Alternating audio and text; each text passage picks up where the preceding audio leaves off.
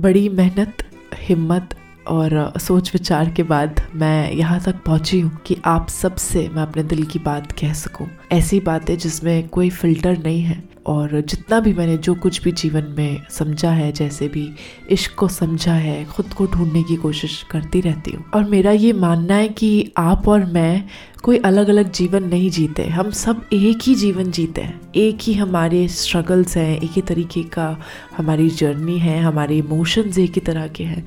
और उन्हीं इमोशंस को मैं बस जब अल्फाज में उतार देती हूँ, लफ्ज़ों में बयां कर देती हूँ तो मुझे लगता है कि मैं आपसे और जुड़ जाती हूँ, आपके और क़रीब आ जाती हूँ। और अगर मैं आपकी किसी भी तरीके से उस, अगर आप ज़िंदगी में किसी भी दौर से, जिस भी दौर से गुजर रहे हैं, आप अगर उस दौर को बेहतर समझ सके या मेरी कविताएँ आप तक पहुँचे और आपके जज्बात जो है वो बेहतर तरीके से आप सामने ला सके, रख सके, अपनी बात कह सके। तो मेरे लिए मेरा मकसद बस उतना ही है ये करने का। आप सुन रहे हैं मुझे, मेरा नाम है Ankita Sood. This is the Ankita Sood show जहाँ पर हम प्यार, इश्क, दुनिया और अपने पैशन एम्बिशंस के बारे में बातें करेंगे और बहुत सारी चीज़ें साथ में सीखेंगे। और ये मेरा पहला एपिसोड है, जिसके अंदर मैं शुरू करूँगी दो लाइनों से, जो मैंने अभी अभी लिखी है। माफ़ कीजिएगा मुझे। मेरा मुझे ज़ुकाम हुआ है, पर मुझे लगता है कि आज की रात ऐसी रात है, जो बहुत वक्त के बाद, बड़े लंबे अरसे के बाद मैंने बहुत इंतज़ार किया इस रात का। उसके बाद मुझे जाके नसीब हुई है कि मेरे अंदर से इच्छा जागी है कि आज ही होगा, ये काम होगा तो ये पॉडकास्ट करने का।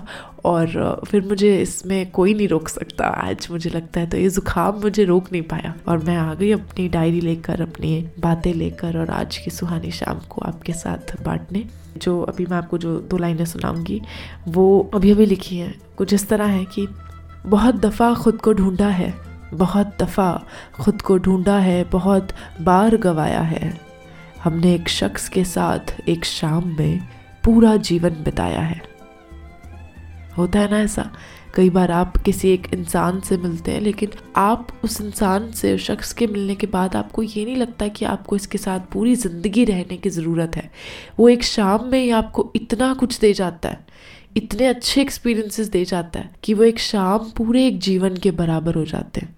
आपको जो चीज़ें चाहिए रहती हैं, वो सब आपको पूरे साफ़ तरीके से, स्पष्ट तौर पे सामने नज़र आती हैं। और वो बहुत ही हल्की हल्की बातों में, जैसे यूनिवर्स हमें साइंस देता है ना, आपको समझ में आएगा कि आपकी बातों में, आप दोनों की बातों में, वो सारे साइंस सामने आ रहे हैं और आपको वो जीवन दिख रहा है जो आप हमेशा से जीना चाहते थे। और वो एक शाम में इतनी खूबसूरती से आपके सामने वो चांदी की प्लेट में परोस के रख देगा कि आपको लगेगा कि यही तो मैं चाहती थी। तो उसके बाद फिर मन में लालच नहीं रहता ये नहीं रहता कि पाने की इच्छा हो उस इंसान की कि लगता है कि नहीं अब मैं इसे पा लूँ है ना? कि अब मैं, मैं ये मेरा हो जाए बस और किसी का ना रहे।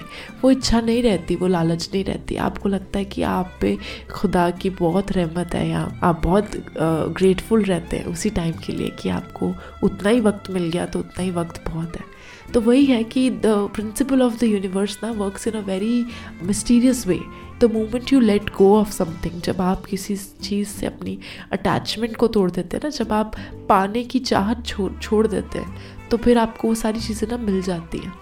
बड़ी सुंदर बात है कि जैसे हम ब्रीद इन ब्रीद इन करते हैं और ब्रीद आउट करते हैं। जब हम श्वास को बाहर छोड़ते हैं, अपनी सांसों को बाहर छोड़ते हैं, तभी तो हमें दोबारा से सांस अंदर लेने की क्षमता पैदा होती है। तो अंदर दोबारा से नई नई जीवन के पनपने का या नई चीज़ें आने का, नया प्यार मिलने के लिए आपको ना सबसे पहले लेट गो करना पड़ेगा, आपको छोड़ना पड़ेगा।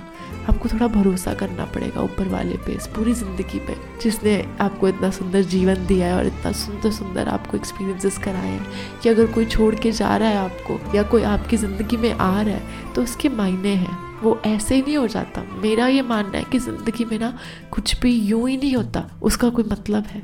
और वही मतलब ढूंढते ढूंढते मैं और आप बहुत सारी बातें करेंगे। लेकिन ये था मेरा पहला, मेरी पहली कोशिश आपके थोड़ा और करीब आने की और ख़ुद को ये बताने की कि हम लोग ये सफ़र में साथ साथ चल के ज़िंदगी में बहुत कुछ साथ साथ सीखें